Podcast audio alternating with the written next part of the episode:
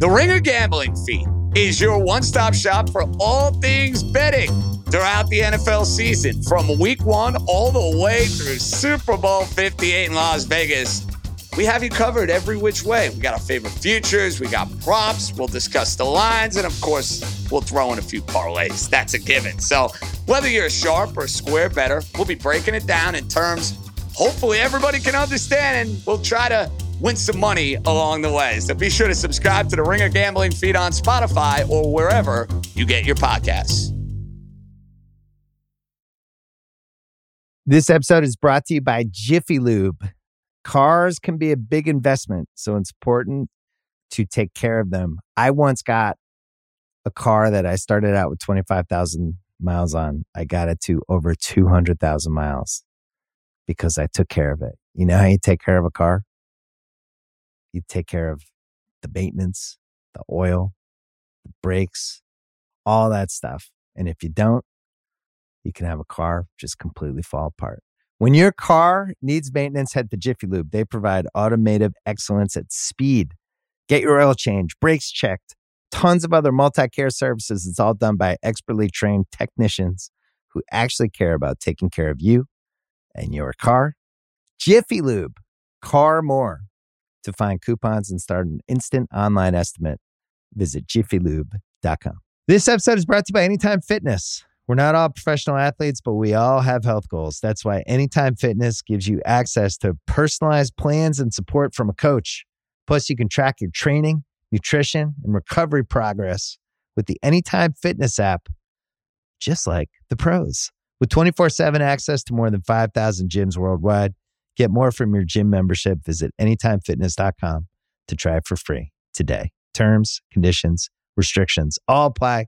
See website for details.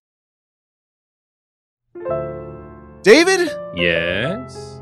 I don't have any weekend audio for you, but I do have some football watching notes that I scribbled down from the last couple days. Let me have them. Michigan Penn State on Saturday. This is the our coach just got suspended game for Michigan. Mm-hmm. It was an exciting game in terms of storyline, but it was also some of the sludgiest Big Ten offense you could ever imagine. The thing of beauty, yeah. Michigan had 30 straight running plays to end the game. 30 straight running plays in 2023. And I heard Gus Johnson, who was calling the game for Fox, say, This is an old fashioned Big Ten battle. now, how many times are we going to have that euphemism used for Big Ten games where there isn't a lot of scoring starting next year when the Big Ten is on three different television networks? An old fashioned Big Ten battle. Our friend Jason Gay said, Well, that's God's way of saying six to three. Yeah. Which is definitely true. A couple other highlights, by the way, that game the expletive laden post game interview with Michigan's offensive coordinator, who was serving as head coach. And also, I thought you would appreciate this a real pro wrestling vibe of Jim Harbaugh is not allowed anywhere on the premises. he can't buy his own ticket and sit in the front row. That that's how they always get around get around it in wrestling, right? That's what it would have been, right? He's just sitting over there and he's just talking to the coordinator when he walks over to the stands. He bought a ticket. He has every right to be here. He's watching the Cowboys Giants wipeout, as I know Erika was on Sunday.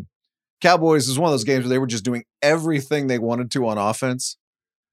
And Fox would keep going to the sideline, and they just had this absolutely remorseless shot of Wink Martindale, the Giants defensive coordinator, just sitting there with an absolute stone face every time the Cowboys had another touchdown. Yeah.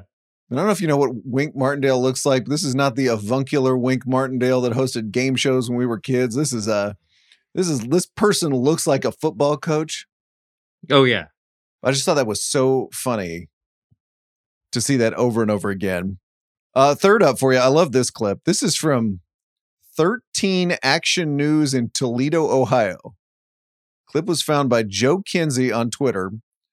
13 Action News, David, was doing a classic man on the street story. Uh huh.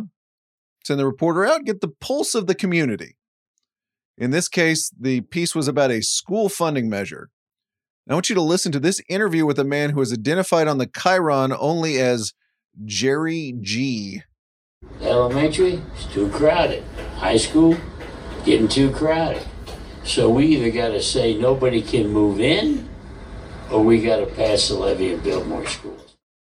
Jerry G turned out to be former Falcons coach Jerry Glanville, who was even wearing his trademark sunglasses for this coach on the street interview. oh my god, that's amazing. Do you love it when famous people get swept up into the grammar of local news? Did they not know who he was, or was that, ju- or was it, uh, was was there some self awareness there? So I went to the website of 13 Action News in Toledo and it identified him only as Jerry G in the write up of this story. I don't know if they were just offering people on the street, look, just give us your name and last and, and first, you know, initial your last name so we don't, you know, expose anybody here that doesn't want to be exposed talking about the school funding bill.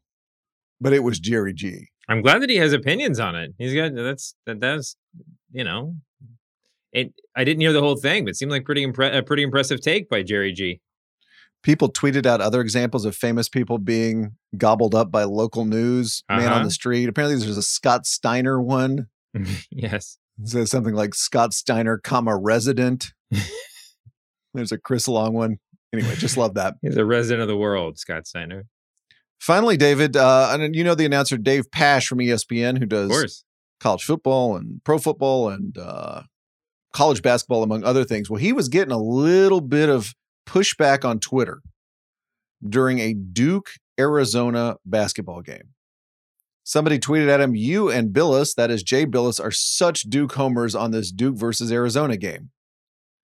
Dave Pasch replied, Number one, I live in Arizona, hence unlikely to be a Duke homer. And number two, I am not calling this game. Good response from an announcer when you hear it from the uh, Peanut Gallery on Twitter. I am not, in fact, announcing the game that you are upset about. Coming up on today's pod, should sports reporters at ESPN and elsewhere be allowed to bet on the sports they cover?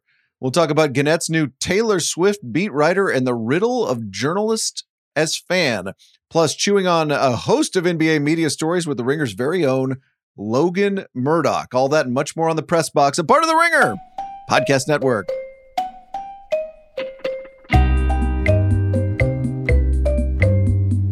Hello, media consumers. Bryan Curtis, David Shoemaker, and producer Erika Cervantes here. David, tomorrow ESPN Bet is launching in 17 states. This is the thing that was the result of Penn Entertainment's deal with the worldwide leader. Tried Barstool, didn't work. Let's try ESPN. hmm And Darren Rovell tweeted out some of the guidelines ESPN has for employees about wagering. I'll give you a few of them here. ESPN employees cannot disclose or provide access to non public info for betting related purposes. They cannot place bets on events they are covering. And reporters and insiders can't place any bets on sports they regularly cover. This is one of those issues that has been coming up more and more as sports gambling is legalized across the country. And many media outlets like ours have deals with gambling companies. hmm What do you think about sports reporters betting on the sports they cover? Um, first of all, is uh, public information is that just uh, defined very literally? It's just like things that we have been that that have been published. It says have, it's actually non-public information. no, I know, but I'm saying is is the is the point that you can't you. I mean, is is is non-public information defined by the league or the team, or is that defined, or is it just a literal definition from the outlet? Is it just like injury reports that no one knows about, or are we talking about like, oh, I got a good scoop that I haven't published yet? It seemed to me to be the workaround of like, I'm not betting on stuff myself, but I found out about this injury. And in the Yeah. 15 seconds before I go tweet about it, I'm going to tell somebody else Yeah, Okay. that would allow them to make a bet or Yeah. allow them to bet on where somebody's going to be drafted when I know the answer to that question. That's how I read it. Yeah, I mean, listen, I don't have any problem with ESPN setting these ground rules, and I think it's I think everything is a work in progress now. But I do think, I mean, ESPN's in a weird position, um, they've put themselves in a weird position um, because they're not just like a run of the mill employer; they're also you know in in the business of gambling now, right? Um, if the Ringer had guide has guidelines like that for for beat reporters, like nobody would nobody would would bat an eyelash. That would make sense. Um, I think that there's obviously a bigger moral conundrum where it's just like you're making tons of money, you being the big bosses, you know, broadly defined or whatever. The parent corporation's making tons of money. There's people out there potentially can make or lose lots of money.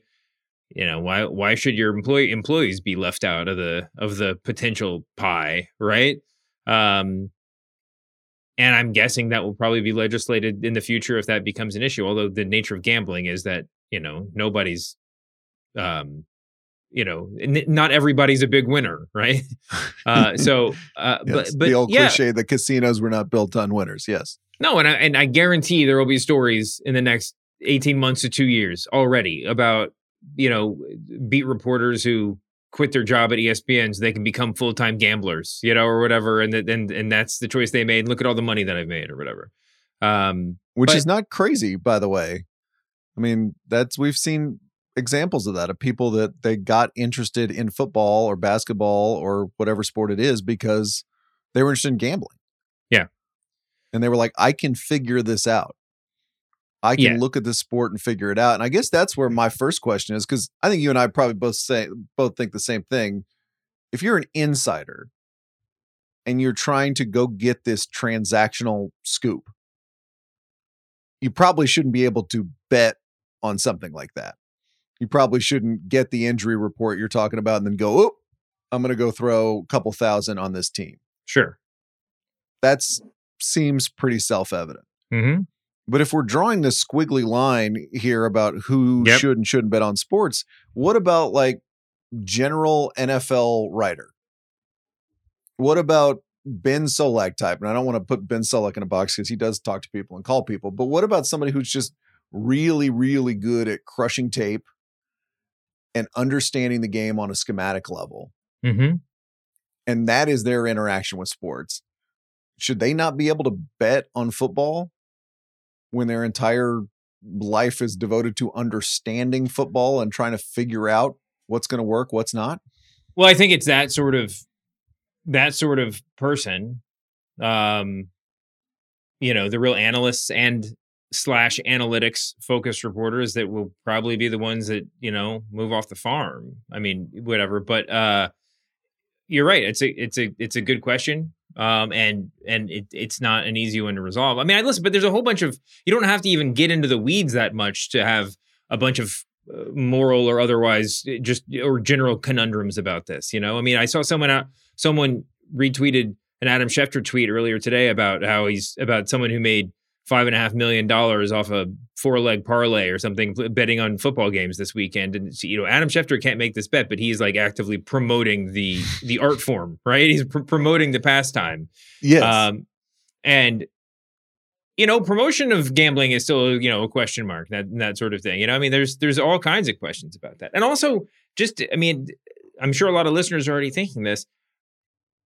You can make all these rules about what you are and aren't allowed to do, but anytime you find yourself in a position of making these sorts of rules, the more you, you have to you have to logically be worried about the second and third degree versions of it, right? Basketball and football reporters swapping information so that you can place bets on the on the information that you have, right? Or right. you know, reporters feeding information to the sports books or to or, or to or you know or to big money gamblers or whatever. I mean, all this stuff is going to be a much more significant. I mean, potentially could be a much more significant issue um, than you know whether or not Ben Solak's betting on games. You know, and and so uh, presumably uh, people have thought this through, and there must be some means to look after this or whatever. But I mean, that the, the, there are problems much bigger to me than just whether or not football beat writers can can you know bet on their team.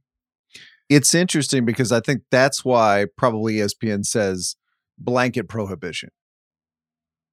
Because you're trying to head off those second order and third order problems before you even get to them.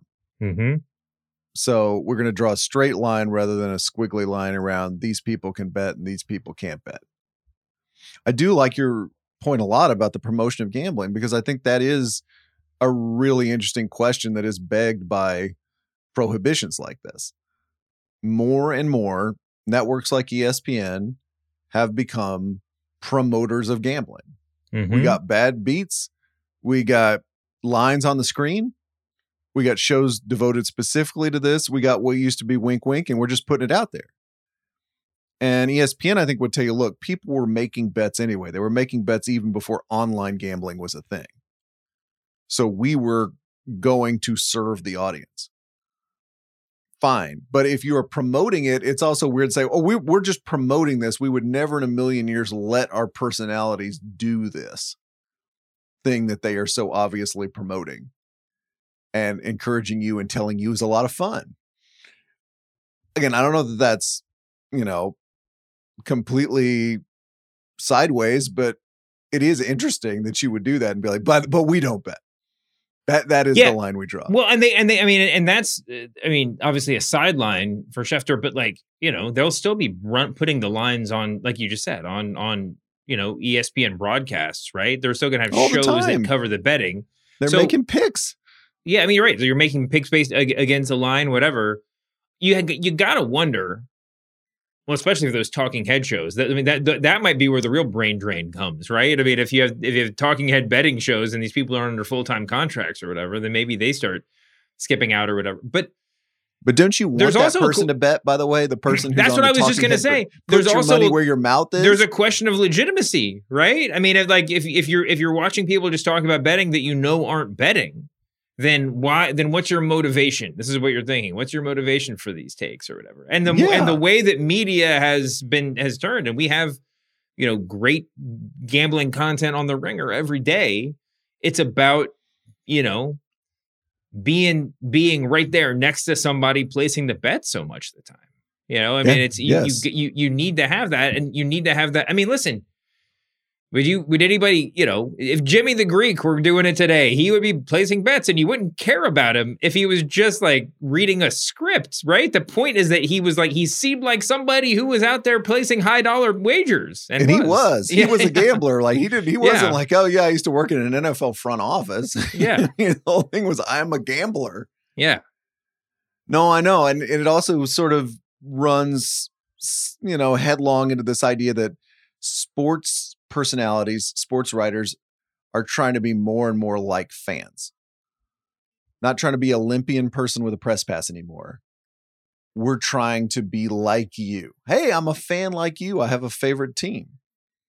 Well, gambling goes to that too.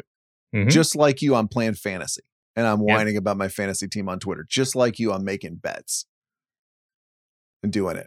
It's a fascinating question. I don't have a great answer about whether they should do it or not, or whether anybody should do it or not, maybe better said. But it's something ESPN is going to have to tangle with now that they have a betting app that is literally called ESPN Bet. All right, next up, David, the Taylor Swift beat writer. We talked recently about how the newspaper chain Gannett put out a job listing for Taylor Swift and Beyonce beat writers. Mhm. First of all, cheapest pop you can do in journalism and it is announce a kind of a wacky job. Remember years ago, Texas Monthly is like, we're going to have a barbecue editor. Yeah. And their barbecue editor is quite good and talented. But like the New York Times, is like, we want to write a story about the fact that you went out and got a barbecue editor. That is the Mm. coolest thing in the world. Well, the Taylor Swift job has been filled as the Today Show's Carson Daly explains in this clip. Next up, Taylor Swift. If you're planning to send a resume to newspaper giant Gannett for a certain job opening, you better hold on to it. We're sorry to say that position of Taylor Swift reporter has officially been filled. The company's hired veteran journalist Bryan West to oh. cover the pop superstar. The 35 year old will be working for USA Today and the chain's more than 200 local publications. His beat, all things Taylor Swift and nothing else. In case you're wondering, West does admit that he is a full fledged Swiftie. So I got some of these links from Parker Molloy's newsletter, The Present Age. Parker has a very good story about this whole phenomenon that I suggest you check out. The aforementioned Bryan West, David, put together a YouTube job application to become the Taylor Swift beat writer. uh huh. If you want to go watch five minutes that explains our modern media age and how it's changed, I suggest you go watch this. Uh huh. because his way of applying for the job is saying things like, I'm good at searching for Easter eggs. And one of my Taylor Instagram reels got a million views. Oh my gosh. And this is my favorite I'm a drone pilot. These are the things journalists must be up on these days, a little different than any resume you and I ever submitted. now, Bryan West listed off 15 qualifications for the job. I want you to listen to numbers four and five that he gives off here back to back. This will give you a little bit of a sense of what he brings to the job. Number four, I'm an award winning journalist. I have a DuPont, a Murrow, and two Emmys. Number five, admittingly, I am a Swifty, so I do follow a lot of Taylor news. I know about every outing, every new song, every lyric, every album release, every party, every ex. So, right there, back to back, we have the DuPont Award and we have I Am a Swifty. Mm-hmm. Now, he does want to take some pains to say that he will try to be objective in this job or at least have opinions that might not be Taylor Swift is the greatest performer of all time. Here's a little bit of that. Number nine, I may be a huge Swifty, but I can report on Taylor objectively. I'll tell you right now three songs I can't stand by her Stay, Stay, Stay, False God, and It's Nice to Have a Friend. West would go on to tell Variety, I would say this position is no different than being a sports journalist who's a fan of the home team. Just Mhm. came from Phoenix, and all the anchors there were wearing Diamondbacks gear. They want the Diamondbacks to win. I don't come in here on a high horse, David, about Gannett's Taylor Swift beat writer, but I do think this is a very interesting portal into the world of journalism and fandom Mhm. and how those two things intersect.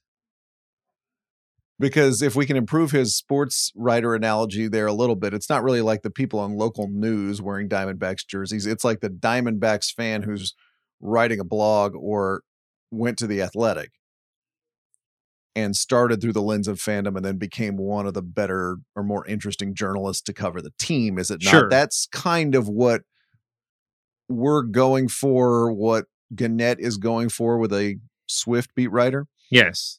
Yeah, absolutely. And and I was thinking about that as he was listing as as as, laughable. I mean, it's just not laughable. It's funny as that audition tape was. If you really translated that into basketball, it wouldn't sound that crazy, right? No. Come work at Um, the ringer. Exactly. You have You'd want- reporting awards and you're a huge fan of blankety blank. yeah. That sounds like us. I've got three offensive sets that I don't like, and I'll tell them to you right now. Here's um yeah it's it, it it it yeah you're right it's i mean it's a it's a it's a crazy window into the way that we do our jobs now um on some level though you have to be a fan right and you can you can define it you can you can define it down right i mean you can say i'm a fan of the form i'm a fan of sports journalism i'm a fan of you know whatever but you have to love what you do right i mean this this is i'm i'm going a little bit far afield but it's i'm not just saying that in some sort of in some sort of philosophical way. We've talked about this before on the show. For every one of us who has a beat 50% probably more of your twitter followers know your beat as well as you do right? You can't fake your way into success. You know you can't fake your way into into into expertise. Um and you got to be super passionate about something to care that much care enough to do it you know? I mean there's there's not enough like autodidacts in the world to to to, to you know to fill every newspaper roster.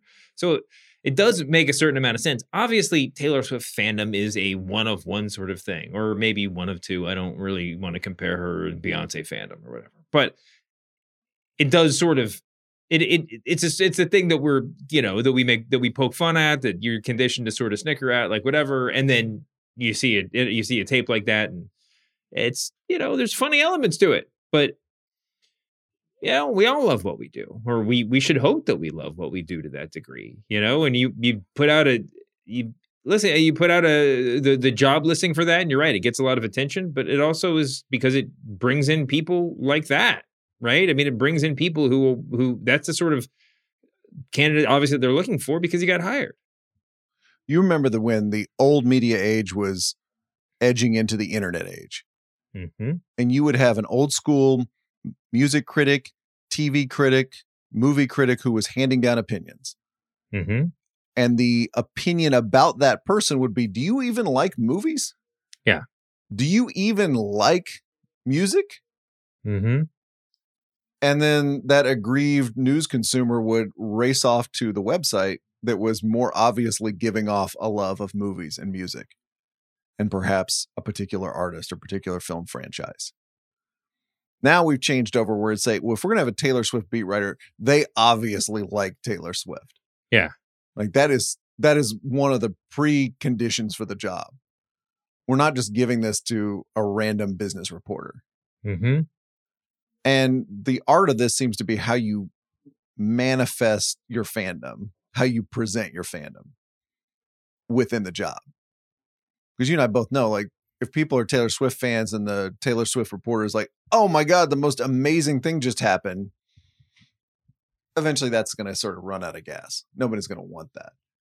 But if you're an encyclopedic, interesting, discerning news reporter, analyst of whatever it is you're covering, who also happens to like it, that feels in today's business how you attract an audience. Mm-hmm. Right? Because they're coming to you, they recognize a shared love or affinity, but then they also, you also bring the encyclopedic knowledge. Yep. The sort of top end discerning fandom. We're all Taylor Swift fans here, but I'm going to tell you stuff you don't know and also just be this kind of living catalog critic fan, everything you want, right? It's like you, but an enhanced version of you. Mm-hmm. So, you know, it's funny. And it's also just funny, by the way, to see like an old media company try to do new media things. Mm-hmm. Gannett being the oldest of old media companies. Yeah. Try to do something like we do here, and then everybody goes, "Well, what about bias and you know, objectivity?" It's like, okay, no, no one's asking that about a website. Yeah, of course. And it, and it, you know, it, just from a purely practical standpoint, you're not going to have two reporters. You know, one Taylor Swift for the normies and one Taylor Swift for the crazy Taylor Swift fans, right? I mean, the the the traffic that you're looking for is probably going to largely come from Taylor Swift fans, and you have to speak to them. Absolutely. Absolutely. And I also think, you know, the whole point of, well, are you venerating Taylor Swift through your coverage? Well, look, if you do top 10 blank about Taylor Swift, even if you, whatever tone you do that in, you are drawing attention to Taylor Swift. Yeah. That's how these things work. You know, there's not there's not going to be somebody who's like, oh, actually, I I'm, I'm going to likely to buy fewer concert tickets and download the songs fewer times now that I've read you. No, no, no, that will not happen you will be bringing more attention to Taylor Swift as a result. Yeah. All right, coming up in 30 seconds, we go inside the NBA with Logan Murdock. But first, David, let's do the overworked Twitter joke of the week where we celebrate a gag that was so obvious that all of media Twitter made it at exactly the same time. Send your nominees to at the Pressbox Pod, where they are always, always gratefully received. I mentioned Jim Harbaugh getting suspended for the rest of the regular season by the Big Uh-huh. Ten over the alleged sign stealing scandal. He was in the process of being further embattled last week, David, when an old friend dropped by his office. It was nature boy Ric Flair, who, in the midst of this pretty funny and surreal scandal, tweeted out a picture of him posing with Jim Harbaugh. It was an overworked Twitter joke to write, Hey, look, it's the dirtiest player of the game. And then there's Ric Flair. Thank you to John Walters. If you gave a little woo when you saw that Harbaugh was suspended, congrats. You made the overworked Twitter joke of the week. By the way, some just amazing columns about due process. This is really the best sports message board story I have ever seen. Because what, just the, the Harbaugh story in general? the Harbaugh story and the reaction to the Harbaugh story. Yeah. Because there's a little something there for everyone. Like Schadenfreude is in college football are the same thing. Yeah. And as a fan of not Michigan, you're just so relieved that you're not having to do the calisthenics to try to get around this because you're watching Michigan fans go, "Oh no, everybody did it." I mean, everybody did it. And then the Big Ten suspension comes down. Oh well, you know this is a due process. How can you do this in the middle of the season before the investigation's completed? I say that out of love. I would. I recognize. Yeah, because every impulses. every serious football fan knows that your coach is doing it too, you know, or feels like it's a total possibility. So it's it's it is. It's Schadenfreude. I mean, it's just amazing. This episode is brought to you by Etsy. Looking to instantly upgrade your Mother's Day gift from typical to meaningful? Shop Etsy. Now until May 12th, get up to 30% off personalized jewelry, style, decor, and so many other items mom will love. And if you want her to know you put a ton of thought into her present, use gift mode. Gift mode on Etsy takes the stress out of gifting so you can easily find well crafted, original, and affordable pieces from small shops. Just tap or click gift mode on your Etsy app or Etsy.com. Then answer a few short questions about mom, and gift mode instantly gives you curated ideas based on hundreds of personas. Need something original and affordable for Mother's Day? Etsy has it. Shop until May 12th for up to 30% off gifts for mom. Terms apply.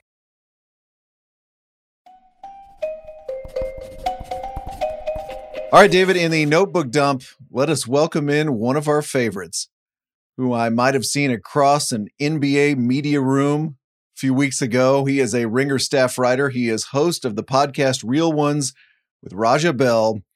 He is Logan Murdock. Logan, welcome to the press box. Man, it is an honor and a privilege to be on here. I listen to you guys every week.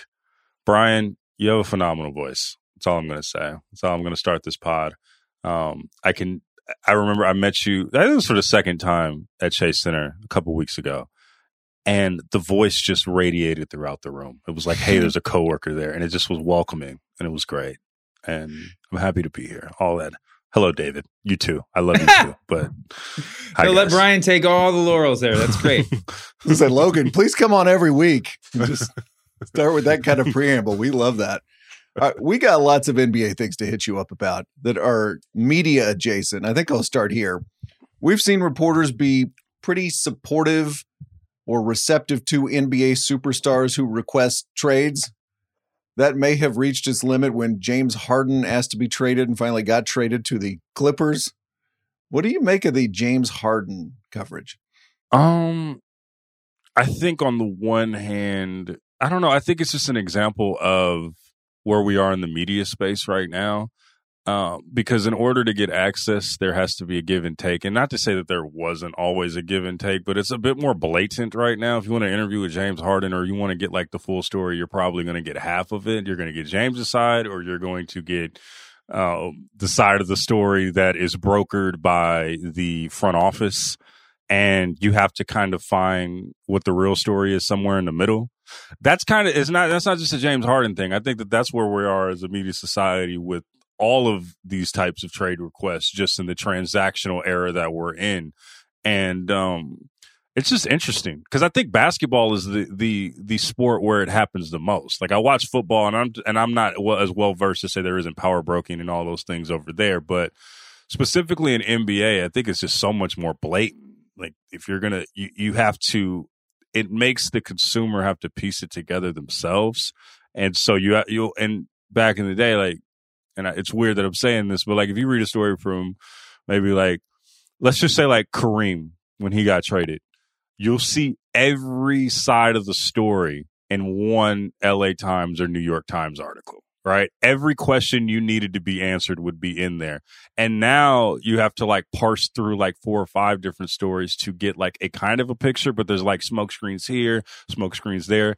It's, and I've seen that with the James Harden thing, but I've seen that with other stars trying to get leverage. And it's just very interesting because I don't think anyone wins when that happens. I don't think anyone wins when they have to parse through because they'll- honestly, it just goes to a point where you're just like, I'm going to read one story. I guess that's it. Then I'm going to go on my day. I don't think the average person goes to read four or five stories. And I think that does a discredit to, I think everyone involved when, you know, the people, the people that are in power, the people that have the power, because we're not, it's it's really hard to get to the space where you can interview people and you can do it at a high level. And so for the people that are at the high level, it does a disservice to everyone else when you're not being you're not writing the whole truth because you're you seem to want to protect other people. I don't think that that's fair for anyone involved. Let me ask you about one of my favorite subjects. Well, actually, I'll say one of my favorite podcast subjects of the new NBA season, and that's the uh, the in season tournament. Do you think? I'm starting to come around to this. I'm just going to say this a form of a statement. I'm starting to come around to the idea that the in-season tournament only exists to get people like us talking about the in-season tournament on podcasts. Is it? If the, do you think that's true? And do you think we're just playing into the NBA's hands when we have all these podcasts that are just sort of uh, trying to fantasy book it all over the place? Well, I think that there's two things to this. One, there's a TV deal coming up, and the NBA wants to be very, very attractive, to, attractive to whoever is going to dish out the bucks. And I've listened to you guys' podcast. The town does a great job with this as well, where they where they talk about how you know it's a it's a very fluid market right now. You have these old uh the old guard and the Turners and the ESPNs that are trying to get into the pie, but also you have these you know these conglomerate Silicon Valley tech companies that are also trying to get into the mix so they can diversify out of you know just selling iPhones, right? And so right now, like we, the, I don't think the NBA knows quite where it's where it's going to get the money. They just know they're going to get the money and how they're going to get the money and how they're going to get the money. Which leads to my second point is we got to get we got to start talking about the NBA earlier than we talk about the NBA. And usually when we start talking, it's like there's times when we talk about the NBA. It is the opening night, it's Christmas, and then it's after it's after Valentine's Day. And what the in season tournament does is it has you talking about the NBA in November and mid November around Thanksgiving, which is a boon for the NBA. It doesn't does it really matter about the NBA Cup? No. But you get to ask players about their league, usually when we're talking about the NFL. So I think it's a great opportunity for the NBA. I personally am intrigued by it. I'm intrigued by the the 2K style courts. I am intrigued by how hard these teams are going to play. And I'm intrigued also by just what Vegas is going to be and just the stage of Vegas. I don't know how long, uh, I think I'm going there for a little bit. I don't know if I'm going to the games, but if I am going to the games, I am looking forward to seeing just what the atmosphere is like. And that's all the things that I just said is a win for the NBA. So I think that that for those reasons, it's a good job by the NBA of just garnering publicity for itself. And they do that in subtle ways and not so subtle ways. The not so subtle ways is um, the in season tournament.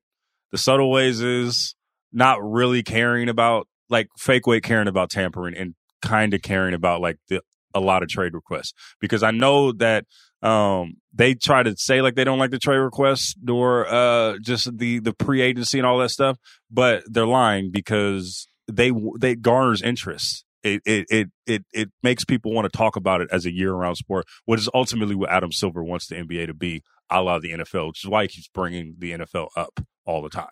Totally. Not just before Valentine's Day, but actually after the finals ends and all the way around the calendar, Mm. which is what every league wants.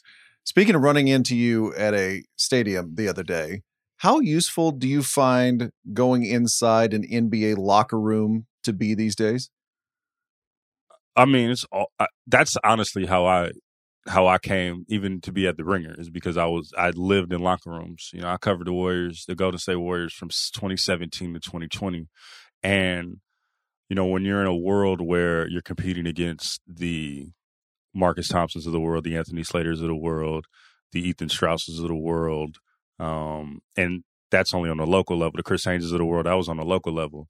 And then you have this big national conglomerate. I think that you would see Rachel Nichols every two weeks. You would see Michael Wilbon every two weeks.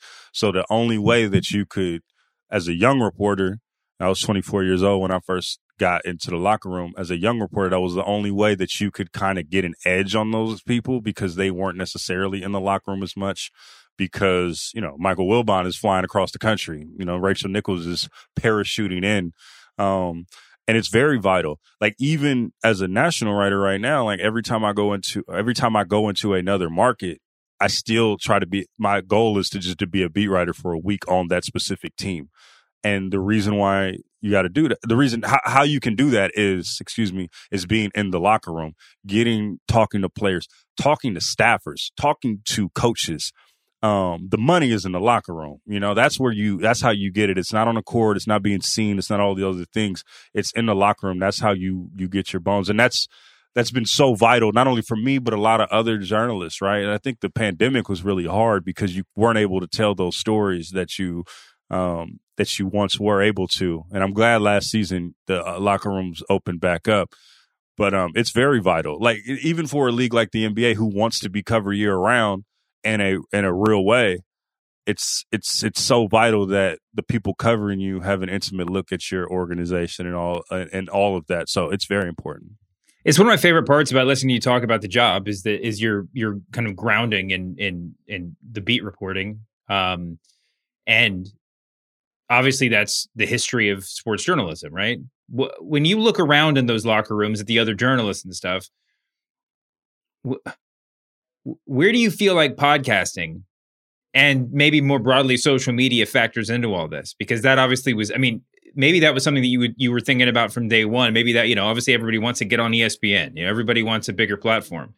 But how much do you feel like it affects the way that people pursue their jobs in terms of becoming a kind of establishing a, a national profile for themselves? Um, social media is tricky because I think that you know when you're on social and all those things, you want to show that you have all of these this access and that hey, I'm here, I'm doing all of these things. I think the important thing is to use social to your advantage because social media and specifically Twitter. I don't know how it is right now because I'm not really on Twitter as much as I used to be, but I know when I was on when I was on uh when I was on the beat uh, I would look at social media to see like what the trends were. You know, like how how was the how was the national eye looking at this team that I'm covering? You know, and how what are they thinking, and what could hit on a national level with the local appeal? That's how I would look at social media, and that's how I would uh, kind of just go about the beat with looking at it. But you know, I kind of grew up in a in a in a different background. I grew up in a newspaper type background. I, I covered high school when I was a kid um, and covered and you know freelance and do all those things. So I knew that like social media was just one part of the coverage, right? Like you have to get the right videos that like on specifically, and I, you know I learned this a lot from Anthony Slater, but um, social media did play a role because you know on practice, especially go to say Warriors practices of a certain time, if you if you wanted to get like an instant way to get your name out is to tweet out a video of a wild quote that KD or Steph or or Steve Kerr said, and it would be a news cycle. So, like, I don't know what team is like that right now. I don't even think that that even exists as much anymore. But you know, back that's a way to use social media to your advantage. Like Anthony is a newspaper guy, but he just kind of evolved with where um, media was going. But I, if I think if you look at it from a journalistic perspective, you got to make sure that you know your journalism chops are good first, and then you can go out to see how social media plays a part in your coverage. The reporter who's in the locker room, who's taking a little Twitter video, is to some extent competing with the podcast that is being hosted by, to take the Warriors example, Draymond Green. What do you make of the player podcast movement circa 2023? Um, I'll start with Draymond Green, which who has been very polarizing on the podcasting space. Um, I think he's really good at being Draymond Green on a podcast. I think the thing that um, he has the tools to do, and I'm curious to see if he evolves to this point post career, is the interviews and also being a, a being a part of the conversation when it's not about him, you know, and talking about it from an a lens that is not necessarily about him, and also being critical, you know, um, when he does interview. Um, and that's not even just Draymond. I think that's every single player podcast because it is a market and people tend to like it. You know, like the pivot and um, uh, I am athlete is another um, podcast space where it's been player first. But the other thing is, and this is going to have to be the evolution of those player pods because I think the consumer sees right through this.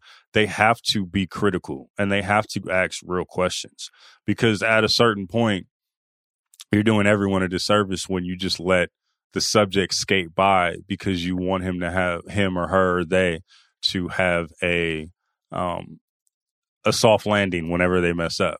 You're not really doing anything um but giving them a platform to spew propaganda. And I I do wonder when that bubble is going to burst because I think it is eventually. Um, I think at some point people want a critical eye, and also you have to be good at it. You have to be good at podcasting and dedicated. And I think to Draymond, I think he is dedicated to it. Um, I think that, but I do want to see how he evolves, and by extension, everyone else evolves with their player pods because it's not just something you do. I mean, I think you've seen it with a lot of people that just threw their names behind a podcast just because you know the Meghan Markle is a great example. Um, Michelle Obama and Barack was a great example.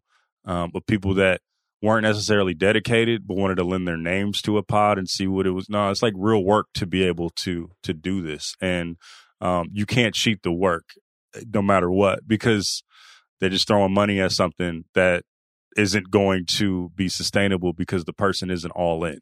So that's the next evolution is like how all in are they going to be and how critical are they going to be with their subjects?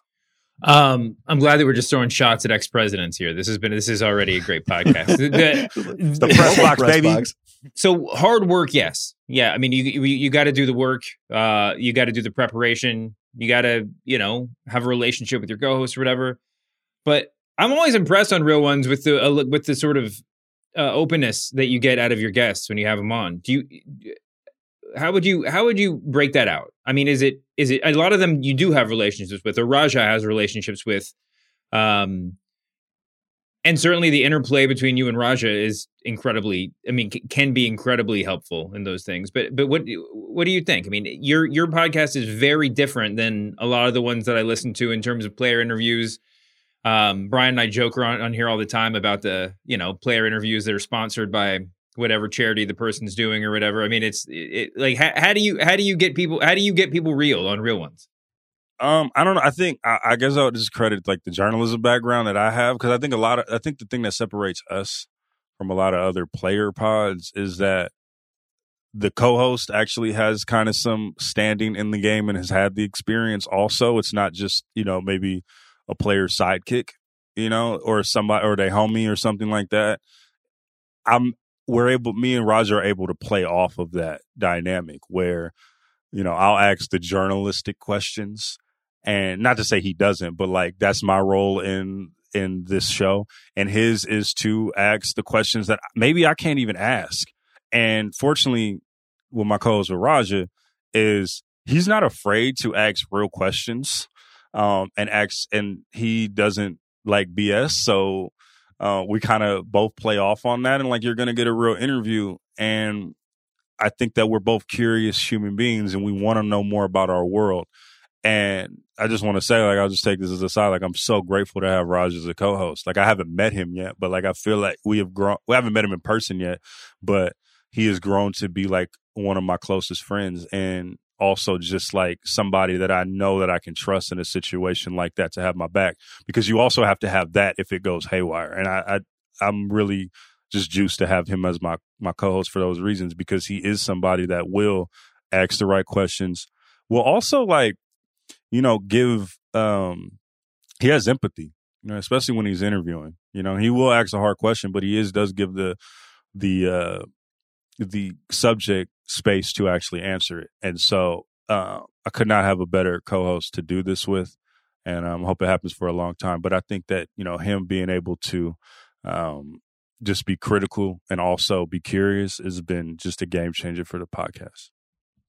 Before you go, Logan, David and I love this podcast to be a place where reporting war stories are shared ideally with a little snifter of whiskey and a cigar, you know, just talking about the Let's old days. I got my Pellegrino right now. I think that will suffice. That that will suffice. Great. So give us a few of your favorites from the Warriors locker room during that team's heyday.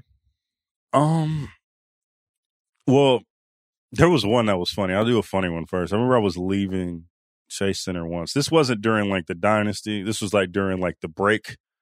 Um I was driving. I was driving out. It was after shoot around. I was driving, and um, I had like a Toyota. Pri- I had a Toyota Prius, and I'm driving. I'm trying to go home real quick and just like you know get your little pregame nap in.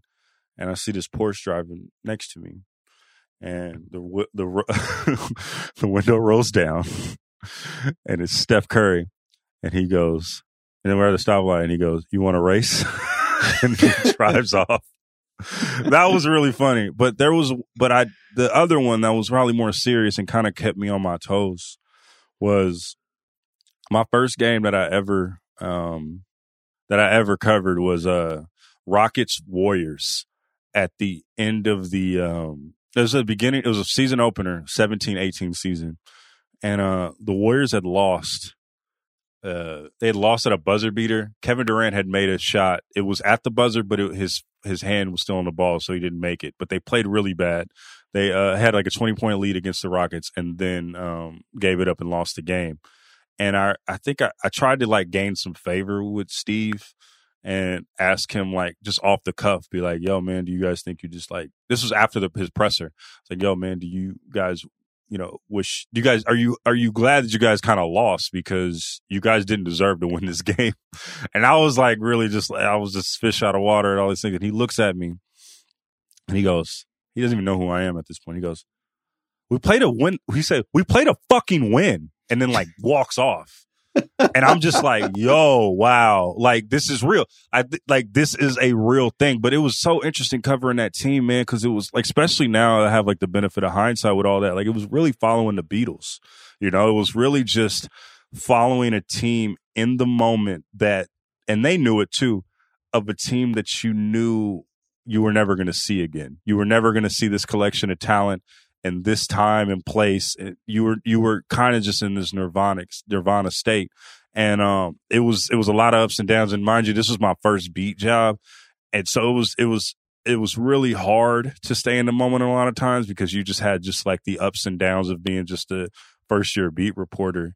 And um but i learned a lot from that that team um i learned a lot of just honestly how to cover stars you know where you have and star dynamics um and just being there. I, I still remember when, uh, you know, Draymond had, uh, Draymond and Kevin got into it and the games after that and, um, being and like literally seeing KD tear his Achilles, but thinking that, oh, he just sprained his ankle, he'll be all right. But nah, he's down for, you know, years. I mean, he's down, not years. He was down for like minutes and minutes and just that.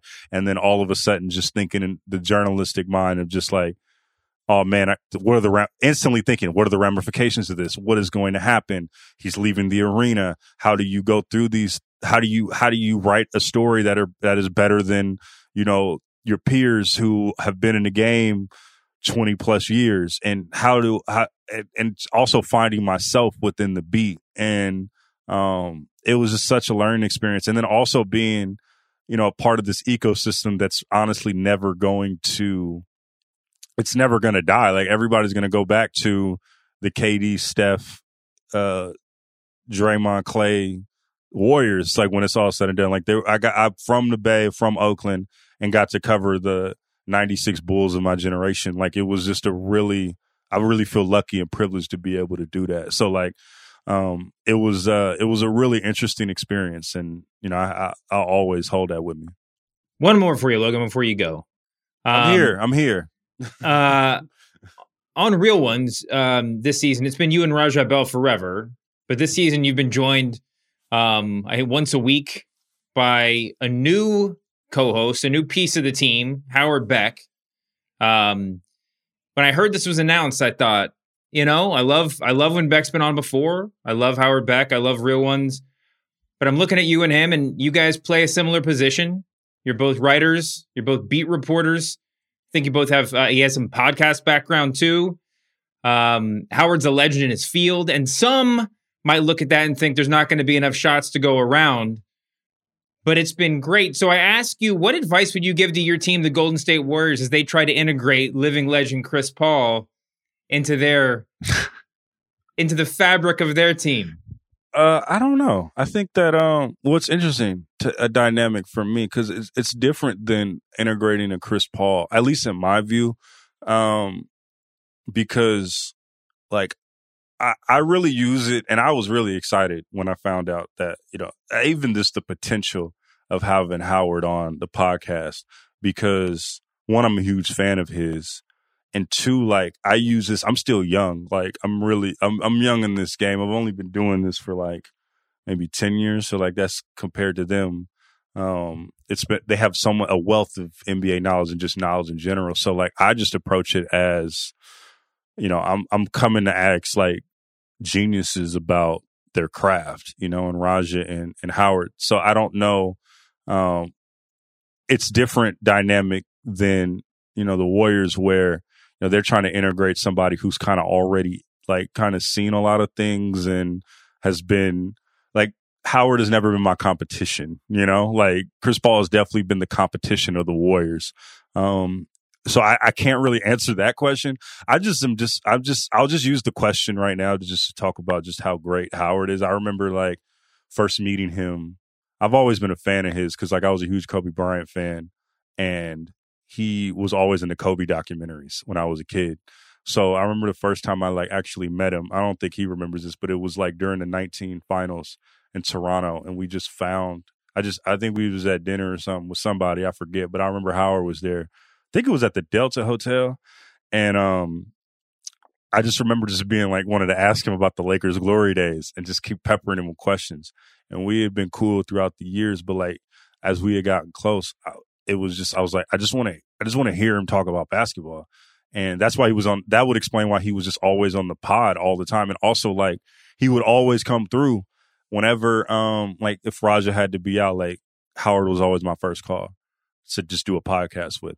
And i love working with that dude. And it wasn't even a thing like when he came on or when he was a thing for mondays. I don't know if i can curse in the press box. It's too prestigious. But um uh, motherfucking mondays has been a great um it's been great just to get that knowledge base, man, because honestly, and I don't want to get like hella morbid and stuff with this, but like you only have a few you you gotta really be in the moment with this time that you have because, you know, with all these people on this earth. So Howard is a legend. He's worked at the New York Times, worked at Bleacher Report, has really and I think he doesn't get enough credit for being able to be an OG, but also evolving with the current landscape, right? Like he's a guy that went from LA Daily News to the New York Times and pivoted to Bleacher Report at a time when people thought that was crazy and then thrived in this supposedly young space and then goes to SI, but then like comes to the ringer. And I've just like really, I'm just a huge fan of his. And I'm just like, as long as I'm here, as long as we're doing the pod, I really want to just get all the wealth of knowledge I can from both him and Raja, two people I really respect. So like, I'm really juiced to have them both in the fold. That was a very sweet and earnest answer to one of the craziest questions that has ever been asked on this podcast. I had no idea where David was going with that. And somehow we got all the way back to Chris Paul. That was that was incredible. yeah, yeah. All right, Logan Murdock, read him on the ringer, listening to him on the ringer. He's playing to win. Logan, thanks for coming on the press box. It's an honor, man. Thank you guys so much, man. I, I love I love this pod. Keep kicking ass. All right, it's time for David Shoemaker guesses the strained pun headline. Yeah. Today's headline comes from Philip Sanford. It's from AP Oddities. They do some of the best work in the strained pun headline department. I'll read you the little squib here, David. A Florida family says a fast food loving black bear stole a $45 Taco Bell order from their front porch. The animal swiped the food moments after it was dropped off by a delivery driver. Oddly enough, this pun does not involve the word bear, but the word taco. What was AP Oddity's strained pun headline? Taco. A bear took the food off their porch. Yes. So is it like a take? Uh, mm-hmm. Mm-hmm. To take taco. Um, what is the you're you're creeping up to it with your clawed no i'm there. just stuck on yogi bear Take- stealing yeah. um, picnic baskets yeah picnic baskets that's correct uh take a take a what what's is it, called when a company is Take- grabbed by another company oh Unwillingly. corporate takeover mm-hmm. But when Ta- this involves tacos? Right corporate takeover taco uh, we'll give it to you. A hostile taco oh hostile takeover. Ah, is that's what ap fine. oddities went with. Felt like there was some some room to operate there with a bear. Yeah.